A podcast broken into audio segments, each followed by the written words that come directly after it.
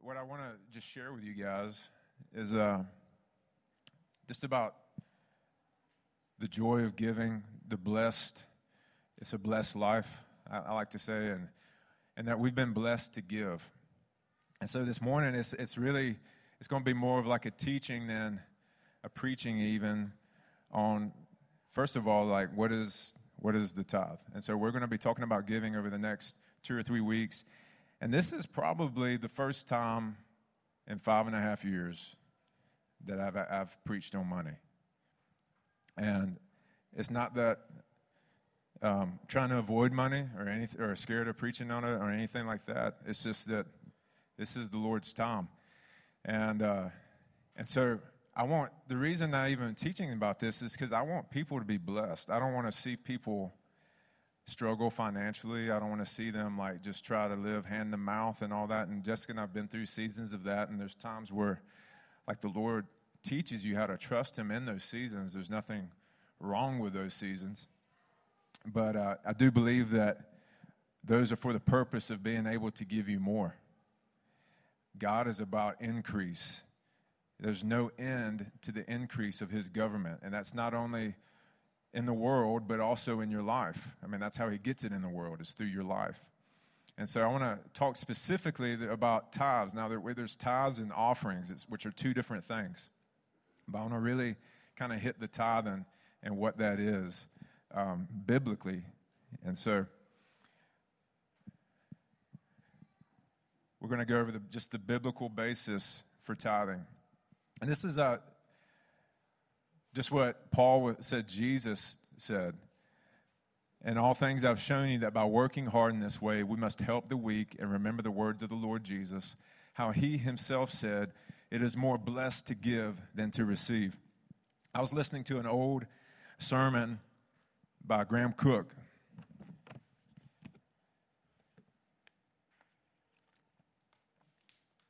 And he was saying, and the sermon was around 2008. And so that was when the recession hit the U.S. And he was saying, he's like, man, I am loving this recession. And everybody's like, what? you know, he's like, I am loving this recession. He says, you know, he says, because God always has abundance but the enemy's on a budget. He said, so like this recession is really slowing things down for the enemy. He says, but it's not slowing God down.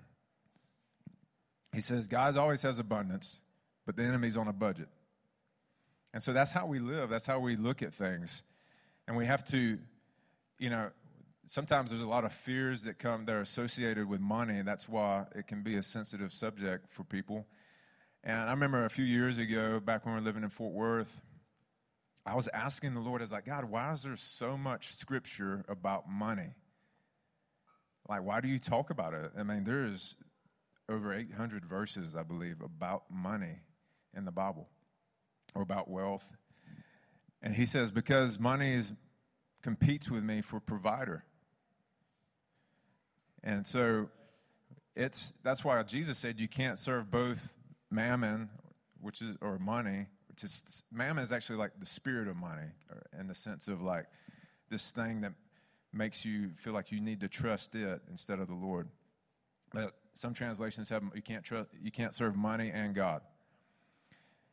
You can't serve two masters. And so it's the it's the number one competitor with God as provider. God likes to provide all the love you need. He likes to provide all the peace you need, all the joy, and all the provision, physical provision. He likes to be he likes to provide for everything. And so that's why Jesus even said those words.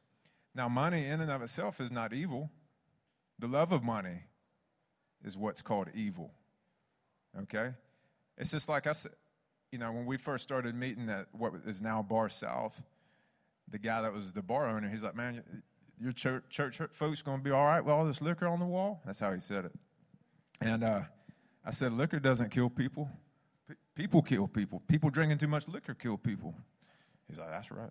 And, uh, and so it's like money's the same thing. Money doesn't destroy lives. People's love of money, their addiction to it. And so that's what it's not it's what it's all about the heart like the heart condition if you if the heart is pure then you can handle things well and that's what god is about so tithing what is actually the tithe a lot of you may know if you don't know this is this is for you this is giving god the first tenth or 10% of your income and when I say income, I, I talk about whatever comes in. That's like how I like to describe it, whatever comes in, because some of you may not even have jobs. You may be getting like financial aid or support even from your parents. But like I, we've gotten gifts before and we've gotten aid and we tithe on like what people are actually giving us. You know, how do missionaries give 10%? Because they're not they're not working. Some of them aren't as far as like what they're doing, working the job, um, other than preaching the gospel. And so, like, what they tithe what comes in, and that's how they do that. So that's what income is like what, what's coming in, ten percent of what you of what comes in. And now, when I first started tithing, I need that, and. Uh, when I first started tithing, I started tithing the net of what I got. Okay? And so I was getting my paycheck, and I was like, oh, I made eight, bringing home $84 because I was substitute teaching. And uh, so I tithe, probably, I probably tithed about $10. But then I looked at my check, I was like, wait, I actually made $130. So that's, that was what I actually made. I brought home 84 Caesar got $50.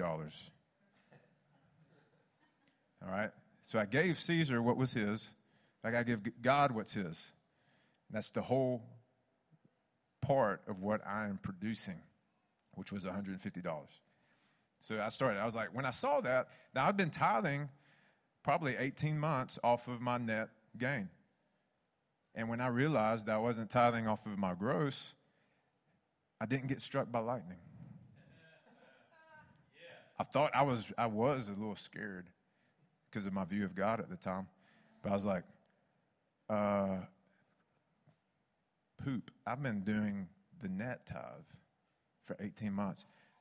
I, Lord, I'm just going to start doing the gross. I'm, and but it was like God's like, yeah, son, you're learning. It wasn't like you're trying to deceive me. He he understood that, and so if this is new information for you, like don't beat yourself up. Like you're learning, you're learning how to give. It's a journey, just like with anything else with the Lord. So this is uh, 2 Samuel 24, and the context of this, we're not going to hang out here very long, but the context of this is David just took a census, the census that got him in big trouble because he was trusting in his might and resources other than the Lord that got him to this place. And even Joab was like, David, this is not a good idea. He's like, take the census, Joab. He's like, uh, please don't. And he's like, go, count. And he's like, oh, okay. And he went out, took the census, took him 18 months. They came back. And then the Lord's like, you have, you've done a vain thing, David. And so he gave him three choices. You know, there, a famine can either come or war can come. And uh, David is just like, listen, it's much better to be in the hands of the Lord than in the hands of men.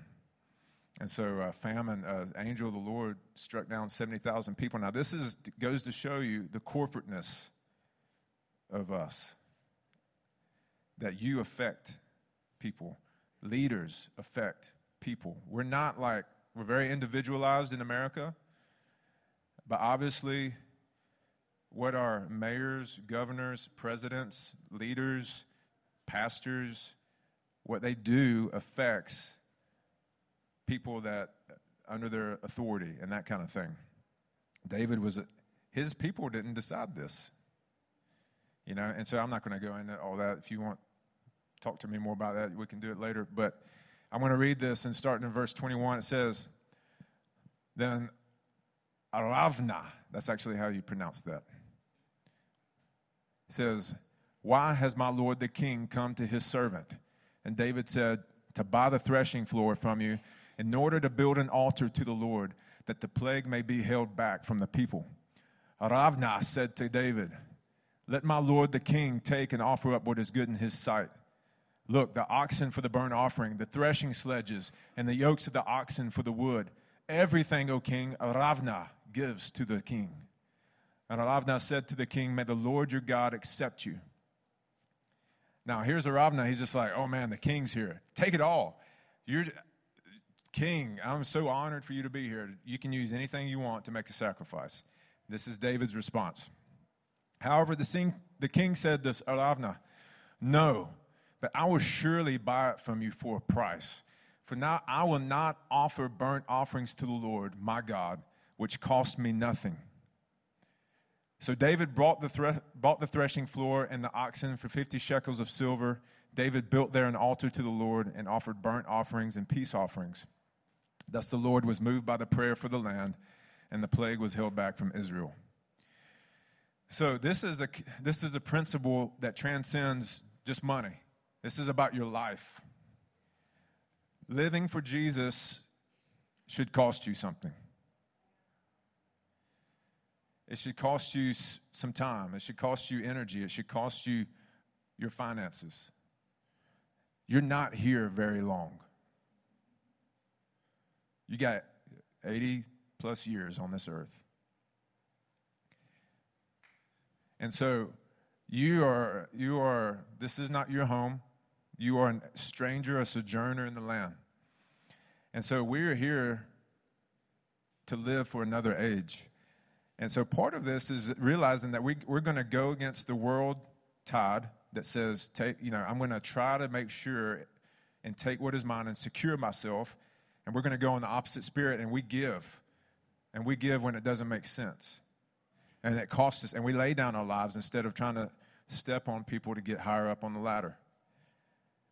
And so we, that's part of Jesus said that, you know, following.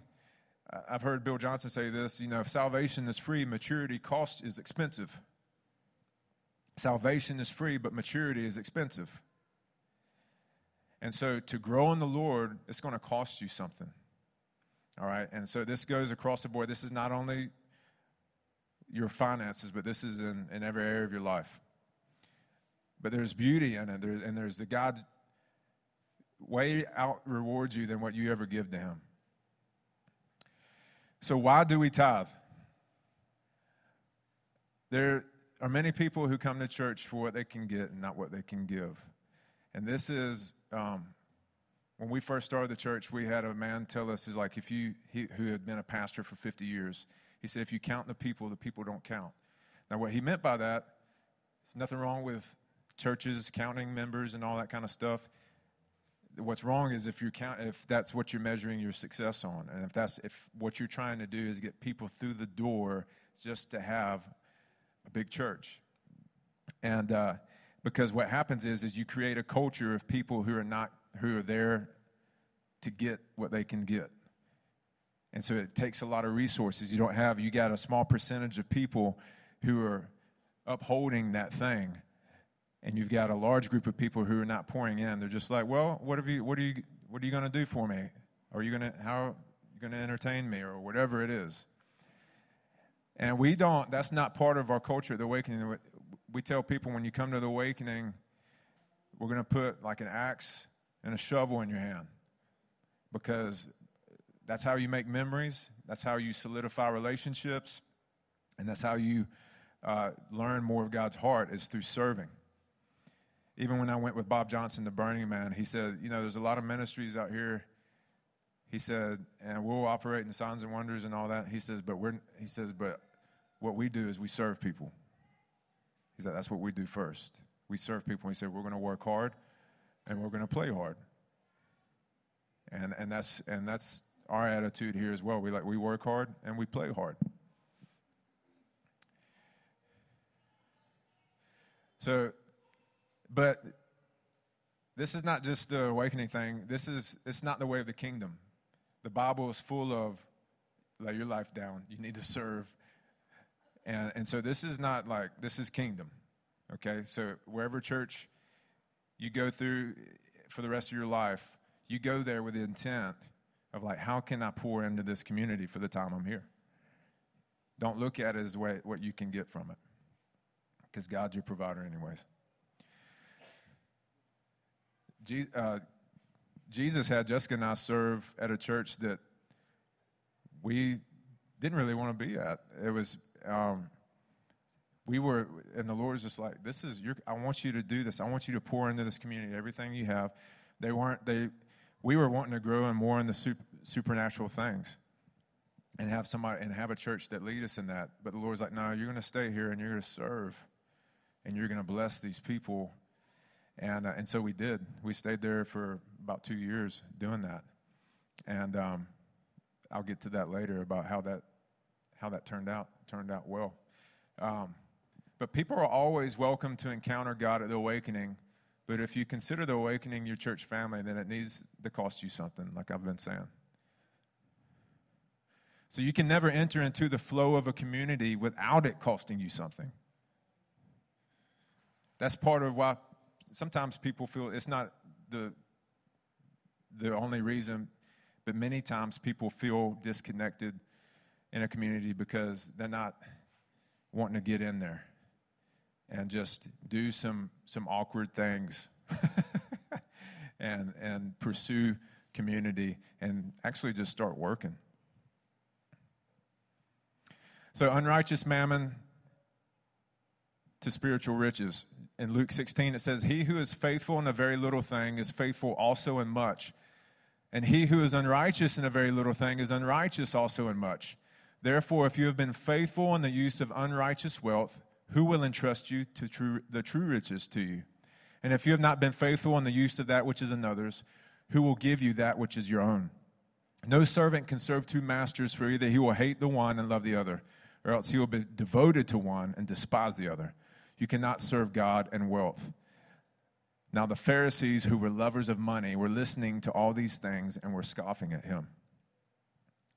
And so, if uh, when somebody talks about money and you, you find yourself scoffing, just beware. If we don't know how to handle unrighteous mammon, how will we be entrusted with spiritual riches? Okay, so there is a link beside, but, between what you do with your finances and actually spiritual riches. Jesus just said that. All right?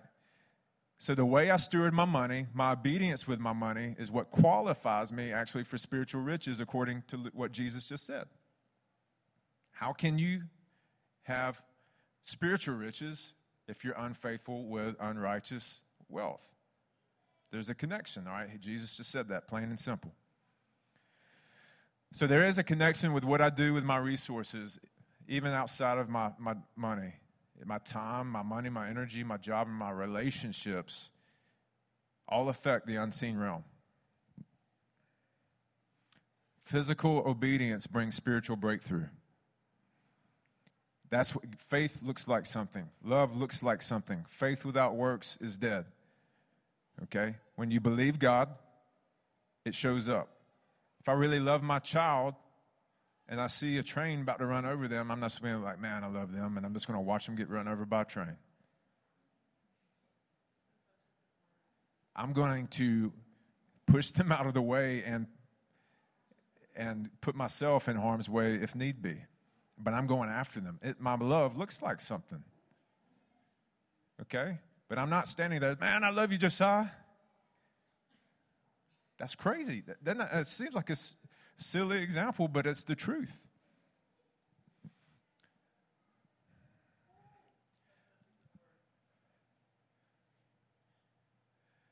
All right, and this is the main passage we're going to work from. This is Malachi. Some of y'all familiar with it. This is verses 7 through 12. It says, From the days of your fathers you have turned aside from my statutes and have not kept them. Now, again, let me stop real quick. This is in the context of they have strayed away from God. And God is actually telling them, This is how you return to me. This is what it looks, this is what revival looks like. This is what repentance looks like right now for you guys. And so he says, Return to me, and I will return to you, says the Lord of hosts. But you say, How shall we return? They're saying, God, what does that look like? Will a man rob God? Yet you are robbing me. But you say, How have we robbed you? in tithes and offerings. You are cursed with the curse, for you are robbing me, the whole nation of you. Bring the whole tithe into the storehouse, so that there may be food in my house, and test me now in this, says the Lord of hosts. If I will not open for you the windows of heaven and pour out for you a blessing until it overflows, then I will rebuke the devourer for you, so that I will not destroy the fruits of the ground, nor will your vine in the field cast its grapes, says the Lord of hosts. All the nations will call you blessed, for you shall be a delightful land, says the Lord of hosts. Now he's using his name, the Lord of the angel armies. He's like saying, You I can release the army of heaven on your behalf when you obey me in this. He could have used, I am Jehovah Jireh, I am Jehovah Rapha, I'm Jehovah Tsidkenu which is the righteousness of God. But he says, the Lord of hosts. All right? That's, that was really good of me right there. I just pronounced that right. I want some love. That's right. Dr. Fish, you're smiling on me right now. So, what is Malachi 3 actually saying? Just saying, put your money where your mouth is. You can't say, I love Jesus, I love Jesus, I love Jesus, and not look like something. That creates what you, if you do that, what it does is it creates unbelief in those who are watching you because you're being a hypocrite. Now, we all got our stuff that God's working on, but I'm just saying, like, if you say one thing and do another, you create unbelief in those watching. So we cannot declare trust in Jesus without it looking like something.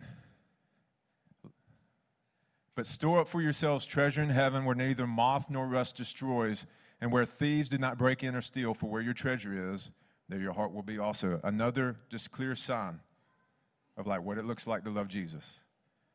Where's your treasure? Are you, is it devoted to the Lord? Is he, does he have access to your money? You know, that shows you where your heart is. So, giving the tithe and offering helps your hands open up and reinforces living with an eternal perspective. So, when you make this as a discipline, what it's doing is you're reinforcing in your heart God, money doesn't, is not my provider, money is not my security, money doesn't rule me. Money is not my God. I do not bow to money, I bow to Jesus.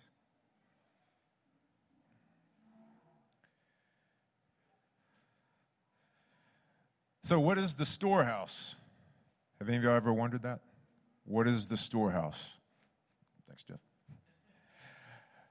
So, in, in the Old Testament, the storehouse is referred to also as treasuries or chambers or the treasure house. Okay, and there's the references up there for you. The tithe that was gathered into the storehouse was used to support the temple ministry. So that means that the Levites lived off the tithe and it was used to do any upkeep that they had to do to the, to the building, the temple. So that translates today the storehouse in the New Testament is the house or church community in which you are fed. Okay, so that's your decision on what that is. But it's, it's the community in which you're fed, the church community in which you're fed. So I don't eat a meal at the last resort and pay the bill at Taqueria del Sol.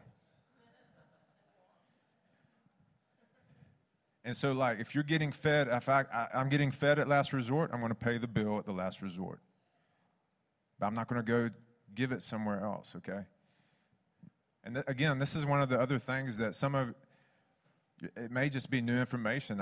And so that's why I'm, I'm going through this really detailed, is because I want you to know what I believe the Bible says about this.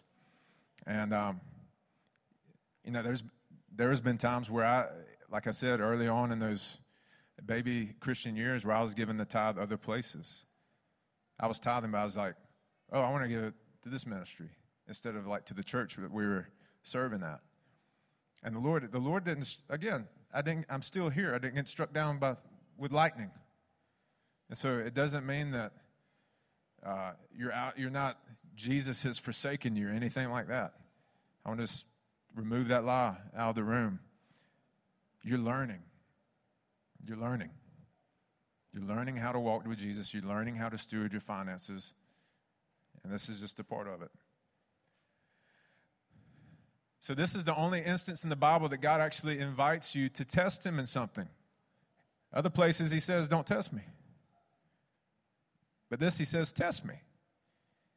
And so, this can actually have like a measurable outcome to it because you're working with quantitative currency. So, God links money to the opening of heaven in Malachi 3. He links money when you give the tithe and the offering to the opening of heaven the outpouring of the Spirit, and blessing until there's no more need.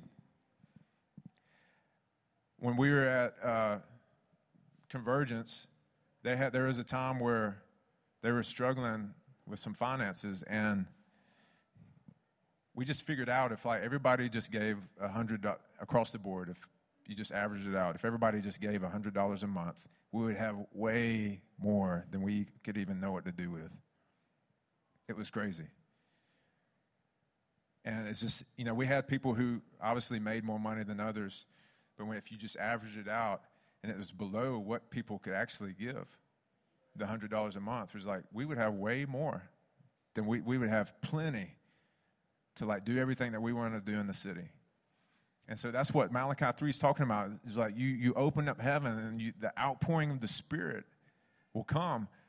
And there's going to be blessing till there's no more need. We're just like, we're going to have so much resources that our vision just can't, is just going to explode. But the thing is, we're going to have vision and that God meet the vision with the resources, even if it's not there. And so, this is part of this is God's heart. The currency in this world is money. Our currency in heaven is faith. And so we give in faith that God will turn the currency of this world for our favor. When you give the tithe, God will actually rebuke the devouring spirit off of your finances. So, how many of you, uh, you're like, man, somebody just gave me $500 and then your radiator goes out? And then somebody gives you, uh, like, man, I just got a bonus check at work. And he's like, we got to pay land taxes? We didn't pay land taxes last year. It, raise your hand if that's happened to you before. Jessica and I, we we got like $5,000 check for having natural gas under our house in Fort Worth. I started having these bad stomach pain episodes. We went to the emergency room and we checked with the, the hospital that we made sure that our, that hospital took our insurance. They said they did. But It was on a Sunday. Went to the ER. Chuck Brocker was not looking at me, so they couldn't figure it out. And uh, but they just gave me some pain meds, sent me home, and uh, sent us a bill for $10,000 for that ER visit for some morphine and a uh, MRI or something like that. Because the doctor that saw us was not on the insurance. She didn't take that insurance. She was from another hospital.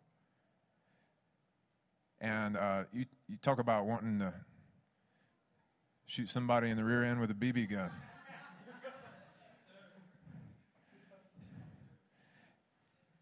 And so I'm like, that thing, there in the Proverbs it says, um, there is wealth in the fallow ground of the poor, but injustice sweeps it away. And so there is like a devouring spirit, there's like an injustice type thing that's looking to try to steal from you. Now, sometimes those things happen when you tithe, but it's, it's I'm telling you, when you, t- when you give faithfully. Now, one of the things is, is that we've never been wanting. So God has provided for us in all those occasions. I told you last week, the first year we moved back to Georgia, we made collectively $24,000. And we had $17,000 worth of debt. And we somehow ended up in the black that year. Like we paid down debt. We had a Christmas. We had three kids in diapers. It was like, uh, what did Henry Ford create? The uh, assembly line. Thank you. It was just like, and then by the time he got to the third one, the first one had pooped his drawers, and so you just all over again.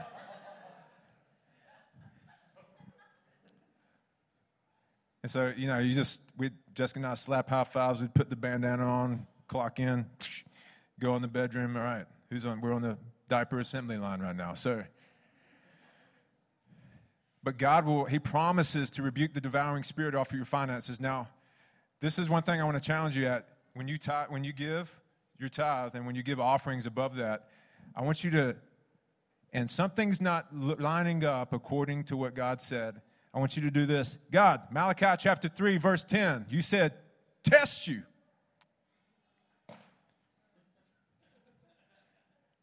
Rebuke this thing off my life. Because he wants that. Daddy, you said, I'm trusting you best I know how.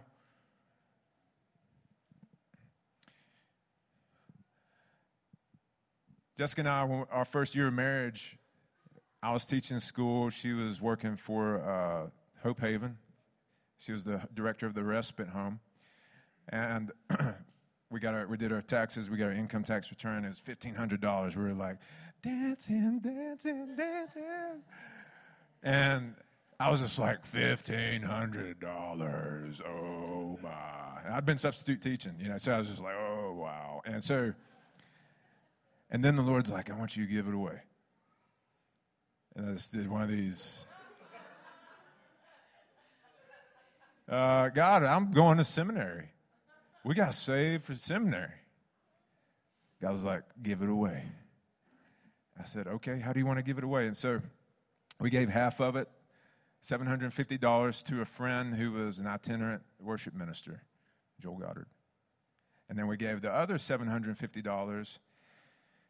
This is this was the uh, interesting part. So at the time, the church we were attending was doing a beautification project, and it was just putting prettier crown molding in.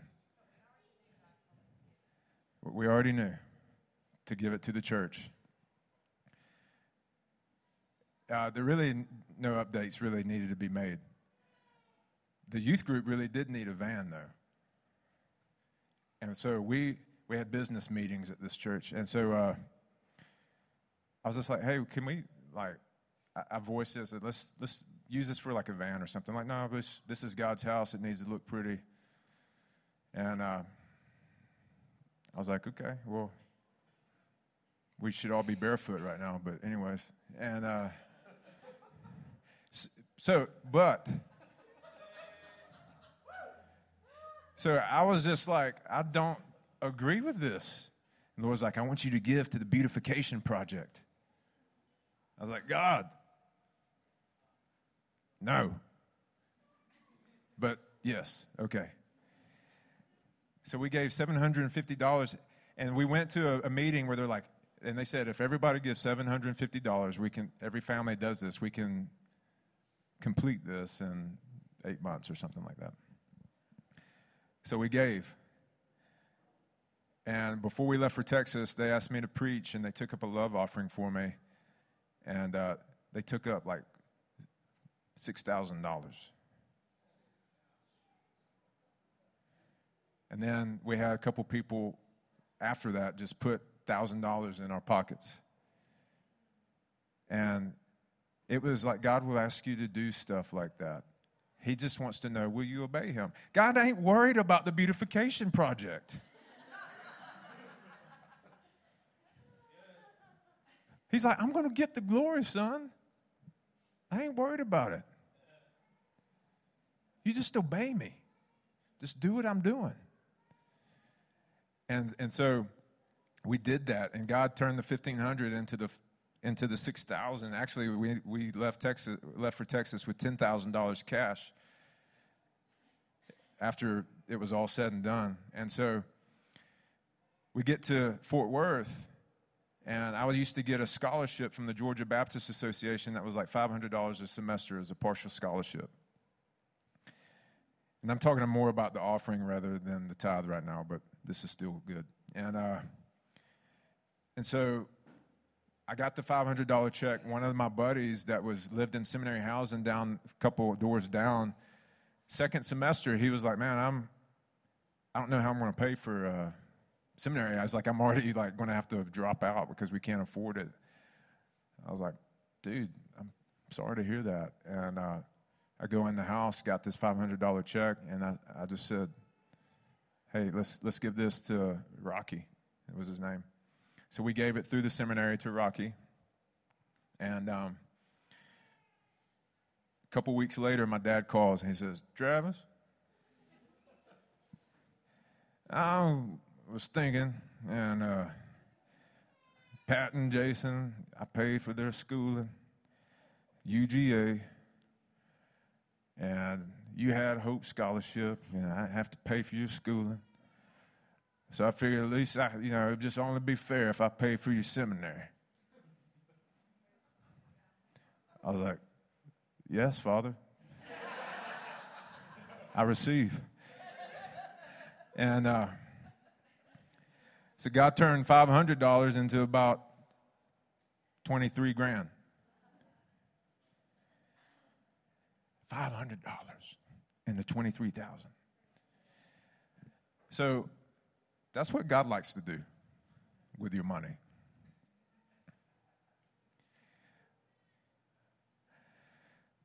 So, is tithing a New Testament commandment? All right, this is a question a lot of people have. So, tithing, first of all, began before the law was introduced. It started with Abraham, before Moses, the Ten Commandments, and all that. The law simply regulated the tithe. So, Abraham tithed to Melchizedek 400 years before the time of Moses and the law, and according to Romans 4:12, we are to walk in the footsteps of the faith of Abraham. So if tithing was good for him, it should be good for us too. We give tithes like Abraham gave them, not by the law, but by faith. Okay, it doesn't earn us anything, it's just a faith act. This is like baptism. Okay? This is like communion. This is it's like an ordinance from the Lord. And so, beside that, if the people of God paid 10% uh, before the law and 10% under the law, shouldn't we who live by grace be doing any less when we have a better covenant, according to Hebrews 7:22?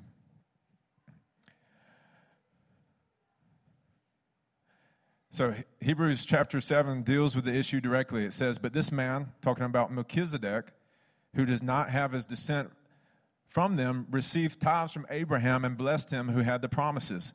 It is beyond dispute that the inferior is blessed by the superior. In the one case, tithes are received by mortal men, but in the other case, by one of whom it testified that he lives. And so when you tithe, it's not just to mortal men, you're tithing to Jesus. Melchizedek is a type and shadow of Jesus. Melchizedek means king of righteousness. So Melchizedek received Abraham's tithe. Melchizedek is a prefigure of Christ. And we can conclude that Abraham, just as Abraham gave a tithe to Melchizedek, we give a tithe to Christ who is declared to be living. So some people think that this is a new issue, whether it's tithing New, Te- new Testament commandment or not, okay? But it actually goes back to the days of the church fathers, uh, right after, you know, a few hundred years after Jesus died. so the early Jewish believers had no problem with tithing since they had done it under the law and gave it to the priests. They simply gave their tithe to the elders of the church and did, and did so by love. However, as the church became less Jewish, the issue came up to the church fathers. You know, the Gentiles were wondering, do we need to do this tithe thing? And so this is how the church fathers answered it. They answered it with Matthew 23 23. They said, Woe to you, teachers of the law and Pharisees, you hypocrites! You give a tenth of your spices, mint, dill, and cumin, but you have neglected the more important matters of the law justice, mercy, and faithfulness. You should have practiced the latter without neglecting the former. So, you can go through the religious song and dance. You can be far from God and tithe. Okay, tithing is not an indicator necessarily of intimacy with God. But it should be a fruit of intimacy with God. Does that make sense to you? All right? So Jesus ends the discussion basically with his rebuke of the Pharisees. He's like, it's good to tithe, but your heart's totally wrong. you need to keep tithing and get your heart right.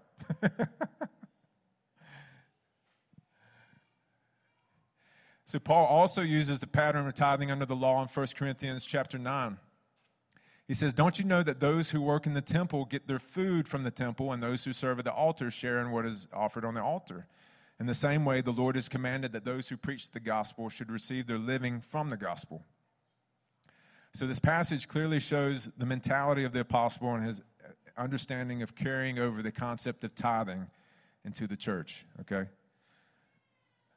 So, this passage is actually used to contradict 2 Corinthians chapter 9 verse 7 which says each man should give what he has decided in his heart to give not reluctantly or under compulsion, for God loves a cheerful giver. giver. So people who are opponents of tithing in the, as a New Testament practice say, well, God says we need, it shouldn't be under compulsion. I shouldn't have to do this. But the context of 2 Corinthians 9 is talking about your, is actually talking about offerings, like above your tithe, giving to the poor, giving the things outside of the temple or the church. And so we want that. We want that everything, the tithe and the offering, everything to be done with joyfully. That is, that's the goal. Okay? But when you're first learning how to shoot a basketball, and you, you're just missing shot after shot because you've never done this before, is, are you just like, this is the happiest thing I've ever done? No, you're just like, how am I going to get that thing in there?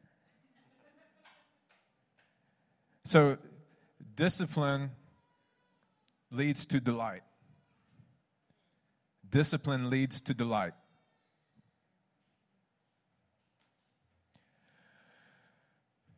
So the argument goes something like this Each believer has a right to decide for himself what to give and should not be told what percentage he should contribute. The problem with this argument is that the above passage, like I said, is dealing with not get, is not dealing with giving support to the church, but giving to the poor. Under the law, giving to the poor was a free will offering. So the law commanded free will offerings as well as tithes. And that's in Deuteronomy 12, chapters 5 through 6. I won't read that. So it's, it's inconsistent for people to appeal to free will offerings yet claim that tithing has been abolished. And so this is part of, uh, I, I used to, people, I had a, I got a close friend that doesn't believe in tithing in the New Testament. And he was he would argue about it should be like given like a free will type thing, just whatever you want to give. And I was like, well, dude, I mean the the actual Jesus said like go sell everything you have. Like so you want to live that's what Jesus you're talking about like New Testament. then like that's what you should be doing. You know, like you know, so Jesus says when he told the rich man to do that, it was because that was an idol in his life. He says, You can follow me once that idol is gone. He doesn't ask us, that's not like a prerequisite for following Jesus. It's that that was that guy's idol. And he says, That idol's got to go if you want to follow me.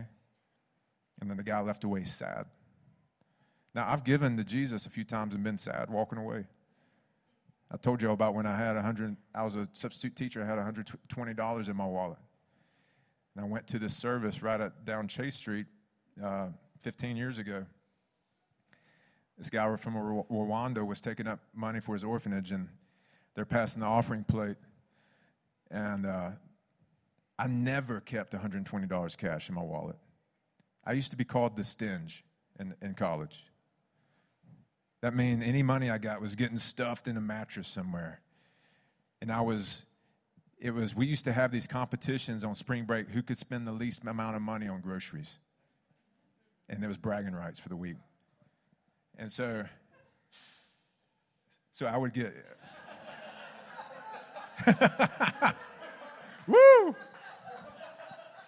God likes that idea. No, So I would buy, instead of buying peanut butter and jelly, I would buy the combo. The peanut butter and jelly swirled together.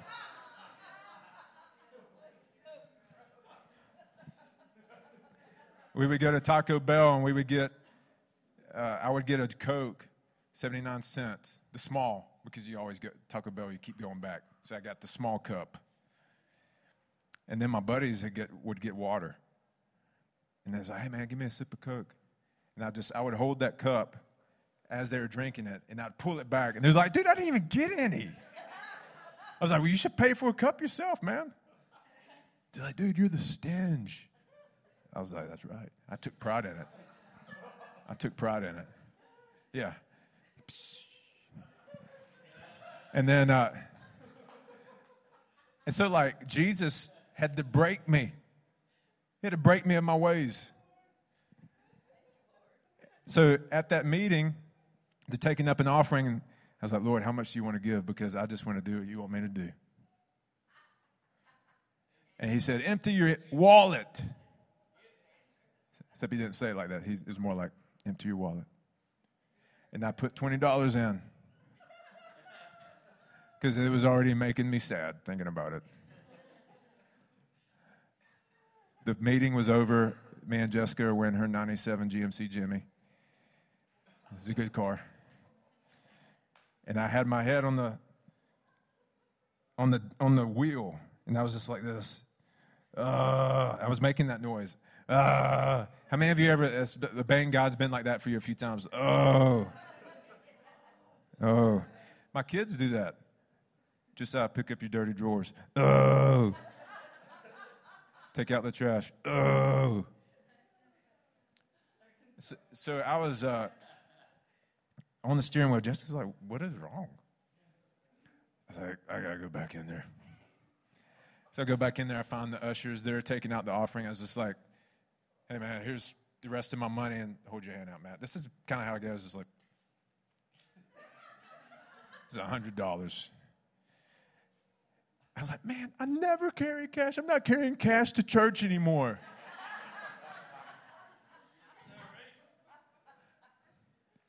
But Lord had to break me. Just like He had me, He, he would do that. He does not want any idols in your life. I had an addiction to Georgia football. He made me fast from TV 40 days during football season. I was like, oh, this was before any other technology. And I was just like, Lord, it's the fall. I remember I told him that. I was like, it's fall. He's like, exactly, son. And so he had to break the stench off of me. And now it's like, I like to give. I know I've seen God work so many times in our life. It's like, this is exciting. This is exciting. Whoa.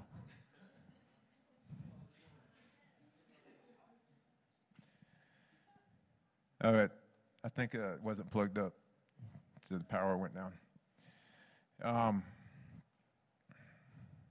Kris Vallotton, I think I can remember the rest of it by the time Jesse gets it up. Um, so Kris Vallotton says people when people come up to him and ask him, "Hey, is is giving in the New Testament? Is that like is tithing in the New Testament?" And he says, "Well, are you trying to give more or trying to give less?"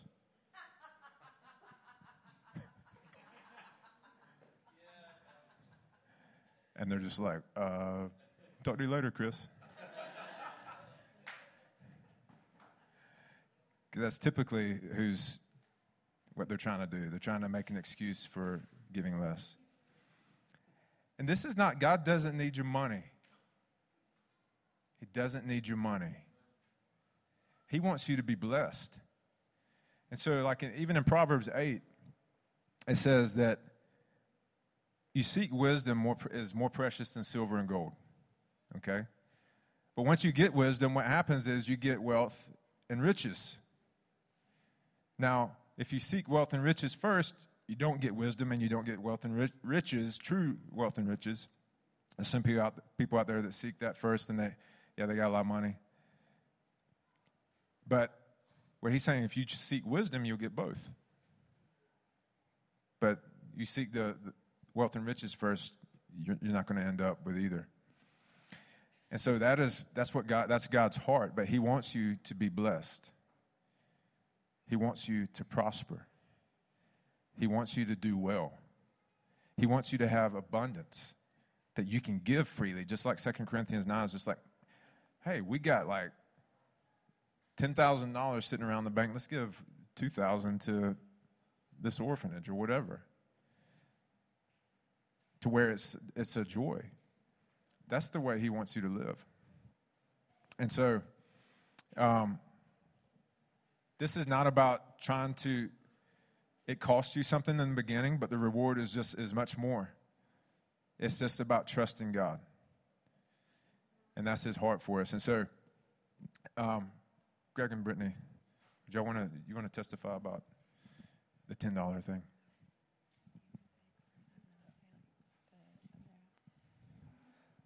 Um, yeah, I love giving because God gives us a lot.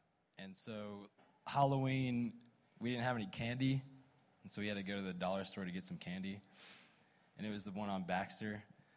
And uh, had some candy. And then this guy walked up to me and we just started talking. His name was Bo. He was probably like 65 years old. He had a loaf of sunbeam bread and some bologna and some Cheetos. And I was like, obviously, if this is what this guy's eating, he doesn't have a lot of money. And I was like, oh my gosh, like, man, I got to pay for this dude's stuff. And so, but as I was talking to him, I just felt the compassion of the Lord. And I wasn't, what's cool about like, I wasn't like looking for any supernatural thing. Like, yeah, I would have loved to have like a word, you know, a word of knowledge or something. But I was like, no, man, like the compassion of the Lord was supernatural in itself in me that I felt for this guy. And so we just started talking about teeth and just all this stuff. Anyway, I pay for his stuff, but there wasn't a cash register. And so there was like five people waiting in line. And Bo left his stuff right in front of me on like a stack of some chips or something, walked out the door, and I was like, oh man, that's like easy. So I just like grabbed it. I was first in line, put it on the um, the runway, and uh, I was the conveyor belt. Yeah, the the cash line, and I and I turned her, and Bo was like at the door for some reason. I was like, hey, I didn't want to make a big scene. I was like, hey, Bo. I was like, Bo, I got you, man. And he was so cool about it. He's like, oh, that's cool, man. He's like, yeah. And I was like, yes. And so ring him up and Brittany like talks to him, and I give him his bag, and then it's like the "Do you want cash back?" option. I was like, man, I was like, I'm just gonna give him ten bucks too.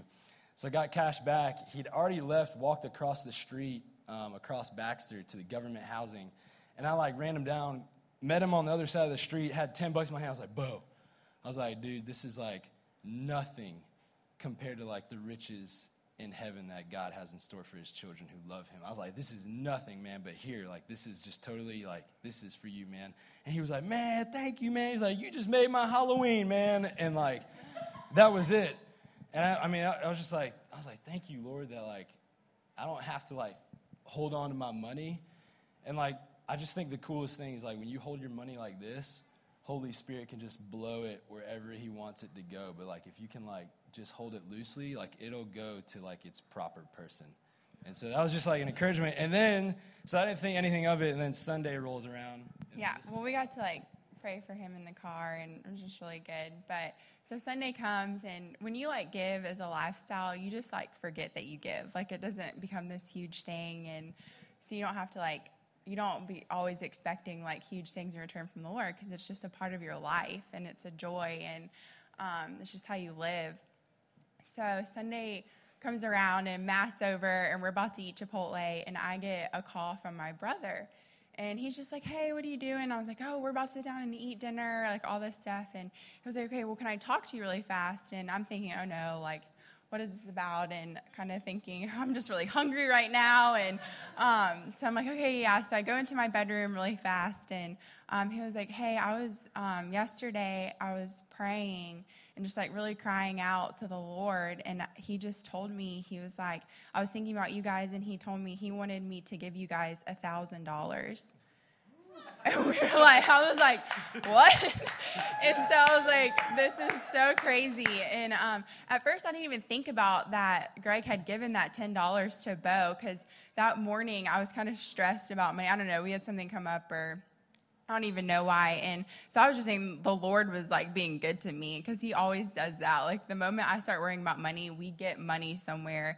And so, but then I go and tell Greg, and he was like, that we gave that ten dollars to that man yesterday, and that was like we're like, oh my gosh, God, you're so good. That was a hundredfold on that giving, and so my brother transferred us a thousand dollars, and so yeah, it's just really great. But so. That's awesome. Hundredfold return. There was one time I got loud, and uh, that uh, me and Phil were eating uh, lunch one day, and as I was on my way to lunch, there was a homeless lady asking for money at a stop sign. I had a $20 bill, and I was just like, Lord, I'm just going to give her $20. Even though my mind was like, she's going to buy that to get liquor. She's going to use that to get liquor. And I was just like, well, I'm going to give her 20. And uh, so I gave her 20. I go to lunch with Phil. We have lunch. Open up my wallet to pay. And I went, whoa, whoa. And Phil's like, what, what's wrong, man? What's wrong? I was like, oh my Lord. What? What? I mean, I just, he's just like, Phil's just like, give me some information, man. and I just couldn't. I was just like, oh, whoa. I had $33 cash in my wallet. I did not have a, a lick of cash after I gave her the $20 bill. It's completely empty when I gave her the $20. And I opened up my wallet. I was like, what? I wasn't, just wasn't expecting that. I was just like, Lord, just watch this, son. To have some fun. I'm going to have some fun with Travis. $33. And it's just the Lord just saying, I'm going to give you more. And I'm going to do it surprising, quickening ways. These are core values of the awakening stewardship, not ownership. All right?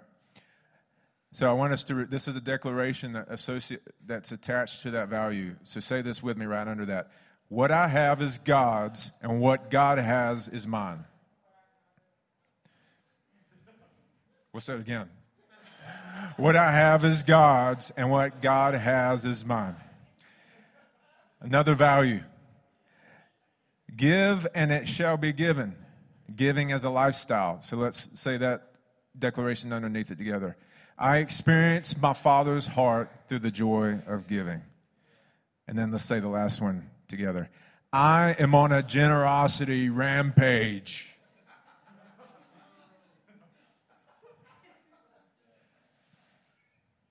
You just, here's some money, here's some money, here's some money. That's the, that's the imagery. It's like, it's making it rain wherever you go, baby.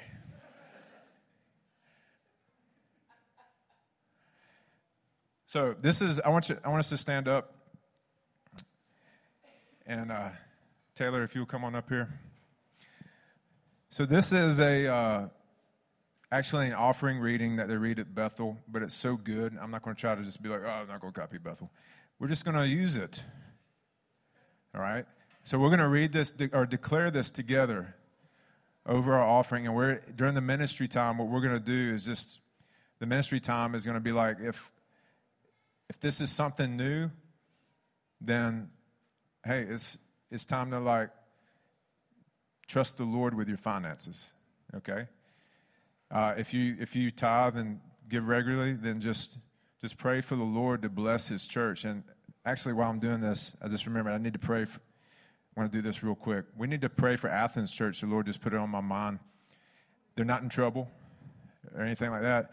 The Lord just said, pray that they see thousands and thousands of souls saved. So let's pray. Father, we just de- declare over Athens Church that they see thousands and thousands and thousands of souls saved in Jesus' name. Lord, we declare a release of financial blessing over them like they've never seen before. Father, to do everything that's in their heart to do. Father, that they have everything that they need to fulfill every single dream and vision. And Lord, that they prosper in Athens in Jesus' name. All right. Hallelujah. So, just before we do this one thing, um, I just, um, one of the things that God has called us to in Athens, Travis and I, is to equipping. So, some of you are like, you may be like, have just tithed your whole life. Like, maybe when your parents gave you like chore money, they like taught you how to tithe on that money, and you just, it's just part of who you are. That's awesome. My prayer for that, that group of people is that now this thing will become your own in a whole new way. And also that you'll be able to explain to other people what it is. Because we've had more people asking recently, like, what does the awakening think about tithing? Well, now you'll know what we think about tithing. and so, um, if y'all have questions or just like this bumps up against something in your belief system that is different or whatever, like talk to us about it because we would love to hear kind of where you are in that process. And um, and then when people come to you and talk about tithing or come to you with their financial woes you will have you'll be equipped with this information to share with them to help them get breakthrough.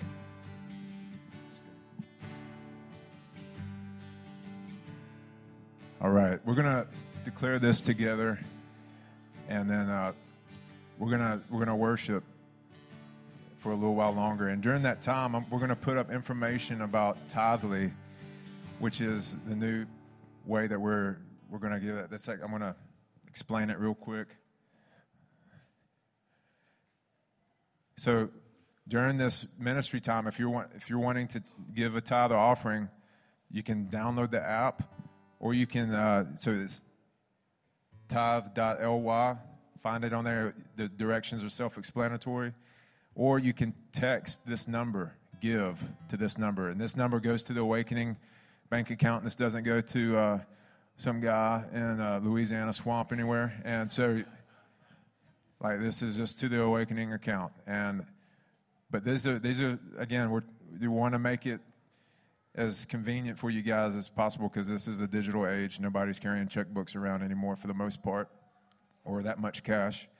And so this is a way that you can give and keep it consistent um, because there's just so much that distracts you from that. And so um, let's read this together.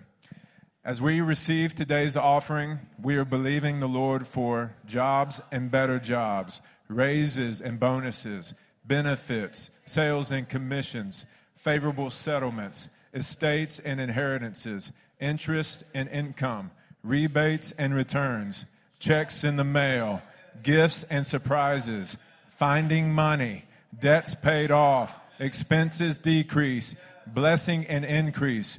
Thank you, Lord, for meeting all of my financial needs that I may have more than enough to give into the kingdom of God and promote the gospel of Jesus Christ. Hallelujah. Lift up a shout. Thank you, Lord. Woo! Thank you, Jesus. So let's worship.